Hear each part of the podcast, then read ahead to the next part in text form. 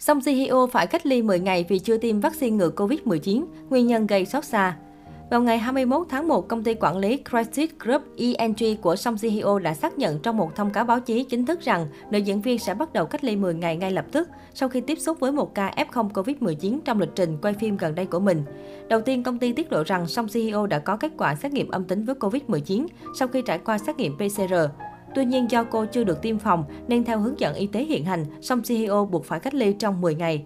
Do đó, ác chủ bài sẽ vắng mặt trong Running Man của đài SBS trong các buổi ghi hình sắp tới của chương trình, dự kiến là từ ngày 24-25. Christie Group ENG cũng giải thích lý do tại sao Song CEO hiện chưa được tiêm chủng.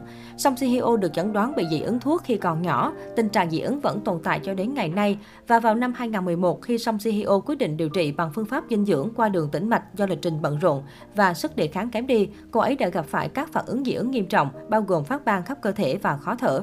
Cô được đưa đến phòng cấp cứu ngay lập tức và được điều trị vì phản ứng dị ứng của mình. Ngay cả sau sự cố này, Song Ji Hyo tiếp tục có biểu hiện dị ứng nghiêm trọng với nhiều loại thuốc kháng sinh khác nhau.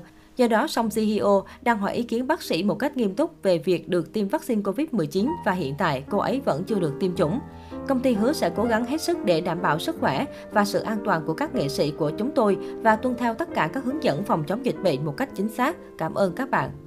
Trong khi đó, vào ngày 20 tháng 1, công ty quản lý của Super Junior là Labo HG cũng đã xác nhận rằng thành viên Eun Hee có kết quả xét nghiệm dương tính với Covid-19. Vì Eun Hee đã tham gia buổi ghi hình cho chương trình Running Man của đài FPS vào ngày 17 tháng 1, tất cả các thành viên ngay lập tức cũng phải trải qua kiểm tra PCR.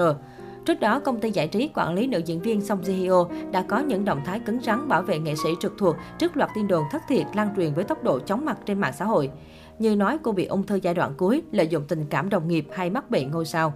Theo đó, Christie Group ING tuyên bố sẽ tiến hành thuê luật sư để khởi kiện tất cả các đối tượng có bài đăng tải ác ý, đưa thông tin sai sự thật, gây ảnh hưởng đến công việc và hình ảnh của Song Ji Hyo. Xin chào, lần đầu tiên chúng tôi muốn bày tỏ lòng biết ơn đến người hâm mộ đã luôn bên cạnh và ủng hộ nữ diễn viên Song Ji Hyo. Kế đến chúng tôi muốn thông báo đến khán giả rằng sẽ tiến hành khởi kiện những ai có bài viết thiếu tích cực nhắm đến nghệ sĩ.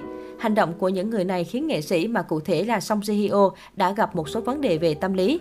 Do đó chúng tôi buộc phải có động thái mạnh mẽ hơn nhằm bảo vệ nghệ sĩ trực thuộc phải chịu những tổn thương không đáng có. Rất mong nhận được sự ủng hộ từ phía khán giả. Đại diện Creative Group ENT đưa ra thông báo. Quyết định trên của phía công ty quản lý Song Ji Hyo nhận được sự phản hồi tích cực từ cộng đồng mạng Hàn Quốc. Nhiều ý kiến cho rằng đã đến lúc cần phải có cách xử phạt nghiêm minh nhằm dẹp trừ những bài viết bôi nhọ xúc phạm đến danh dự của người nổi tiếng. Thậm chí một số fan còn hy vọng hành động của Christie Group ING sẽ giúp cho các công ty giải trí khác có thái độ mạnh mẽ trong việc bảo vệ thần tượng trước tin đồn thất thiệt. Trước hàng loạt tin đồn không hay, nữ nghệ sĩ Song Ji Hyo từng lên tiếng phủ nhận. Tuy nhiên, cơn bão scandal không dừng ở đó, khiến ngôi sao của Running Man Hàn Quốc buộc phải khóa tài khoản mạng xã hội, chặn phần bình luận để bảo vệ cuộc sống riêng tư.